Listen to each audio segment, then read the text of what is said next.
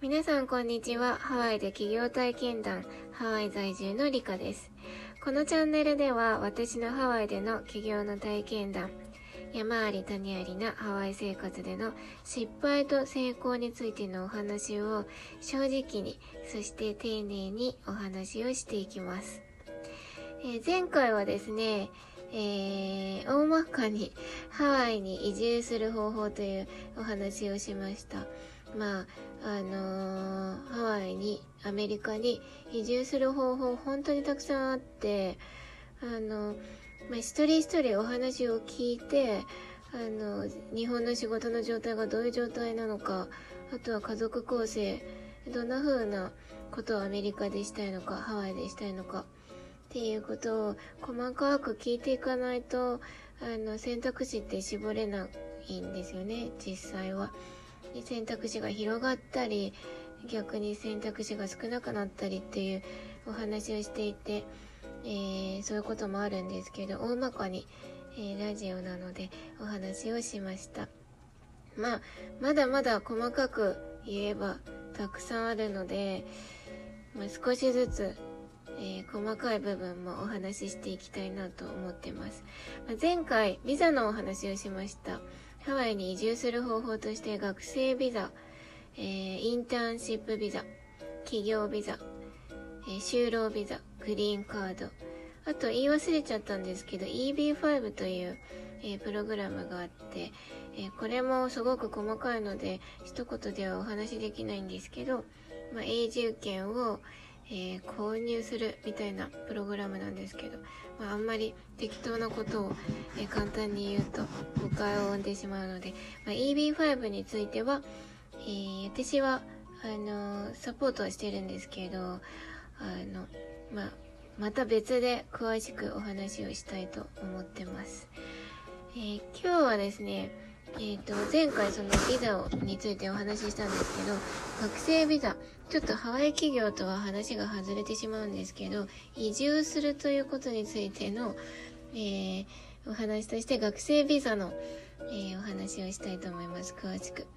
で、私は2010年にハワイに来た時、学生ビザを取得して、え1年間英語を習得するぞという目標で、えーハワイに来ました。まあ、それまで観光とか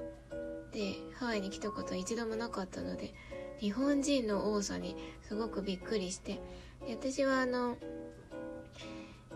あそこはアラモアナエリアですね。アラモアナエリア。まあアラモアナにはそんなに近くはなかったんですけど、あのエリアの語学学校を見つけて、ね、1年間申し込んでハワイに来ました。まあ、あの、住む場所も、どうしても私は英語付けにしたかったので、あの、学生寮を紹介してもらって、あの、ハワイ大学生とか、あの、短大 ?KCC、カピオラニコミュニティカレッジとか、ああとは HPU とか、えー大学生がたくさん入っている学生寮に、えー住んでいました。もうかなり英語付けで、アラモアナワイキキには一度も行ったことがなかったんです、1年間。うん。まあそんな状態だったんですけど、私がハワイに来てびっくりしたのは、あの、アラモアナとワイキキ語学学校というものがあるんですけど、まあ、大人でも入れる、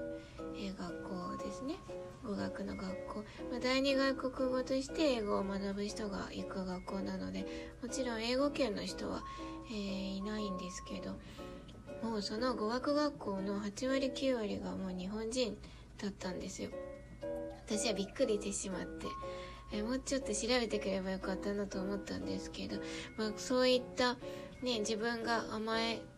られちゃうような誘惑が多いような場所でもちゃんと英語を勉強しようと思って結構意志を強く、えー持って、えー勉強するように心がけてました。で私はあの2010年に来て最初初めて来て語学学校に入った時にびびっくりしたのはあの学生で20年30年ってハワイに住んでいる大人の人たちがほとんどだったんですね語学学校。もちろんあの日本の中学高校大学生はハワイの語学学校というより高校とか大学に短大とかに行っている人が多いので語学学校にはほとんどいなかったですけどサマースクールとかは別ですけど普段はいなくて、まあ、あの語学学校はかなり私より年上の人もたくさんいて驚きました。でもあの学生ビザ前回もお話ししたと思うんですけどあのマックスで今最近取れるのがほとんどが5年間のビザなんですね。昔は10年とか取れたみたいなんですけど今は長くて5年。あとはコロナの影響もあって今ちょっとねあの不安定ではあるんですけど基本的に5年間の学生ビザが取れるんですよ。でもハワイの語学学校にいる大人たちって10年20年30年ってずっといるんですよね。でこれはどうしてこれがでそんなことができるのかってずっと疑問であの聞いたりとか人にね聞いたりとかその移民法を読んだりとかあと弁護士さんはそこまで当時は知り合いがいなかったので自分で調べたりとかしてみたんですけど、まあ、その学生ビザに限らずアメリカのビザっていうのはあの日本自分の国からアメリカに入る時の切符みたいなものなんですよ。なので、まあ、あのアメリカに入る時にビザが有効であればアメリカにいる時にビザが切れてしまっても問題がないんですよ。でも忘れてはいけない。絶対に忘れてはいけないことがあってビザとセットで持っていなければいけないものが必ずあるんです。それぞれのビザに。私は E ビザ投資ビザを持っているので、えー、それに付随する、えー、I747 ですね。というものがあるんですけどそれを維持しなければいけない。アメリカにいる間に E ビザ投資ビザが切れてしまってもその I747 というものが切れてしまっていなければそのままその期限が切れるまでこっちにいるんですよ。であのー、まあ、更新そのアメリカにいる間はアメリカビザではなくてその I747 っていうものを更新して、えー、ビジネスを続けていくっていうことになるんですで学生ビザもそのシステムなんですよねでもあの書類が違ってあの学生ビザの場合はアメリカに通う学校があって取れるものなのであの入学許可証というものを自分が通う学校からもらうんですね。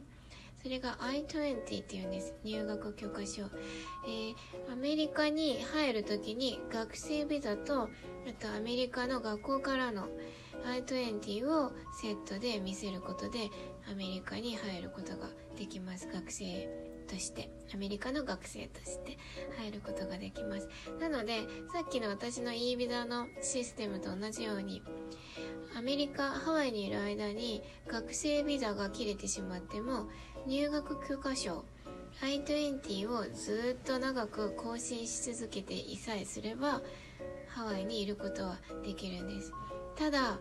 まあ、学生ビザが切れてしまって日本に帰ってしまってまた日本に帰りあアメリカに戻ってきたいっていう場合はビザが切れてしまっているのでビザを取り直す必要があるんです。なのであのハワイの語学学校で出会った20年30年と学生ビザを続けている人たちは学生ビザがおそらく切れている。I-20 入学許可証を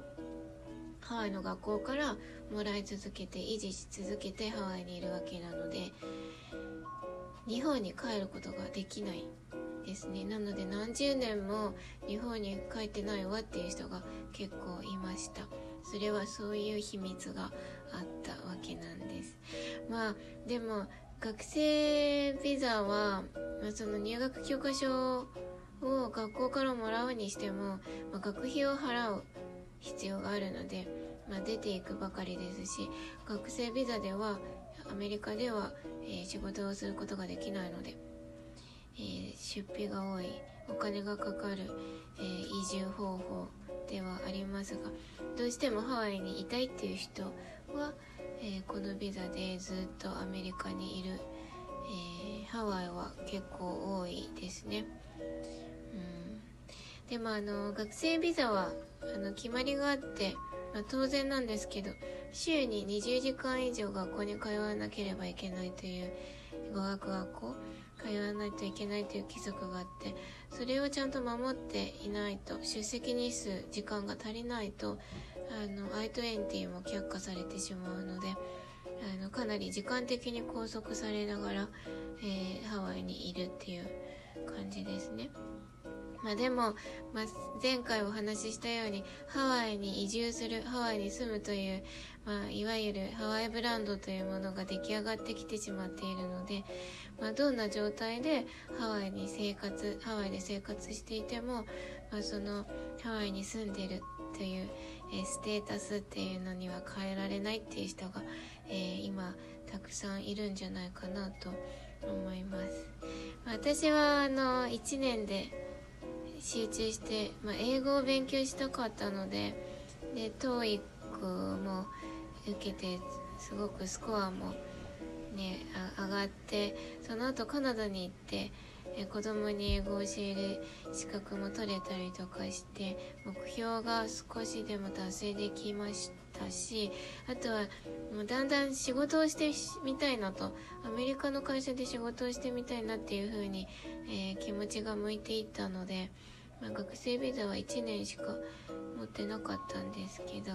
まあ、そんな風に、えー、ハワイに移住する意外な方法学生ビザっていうのがあるということを今日はお話ししました。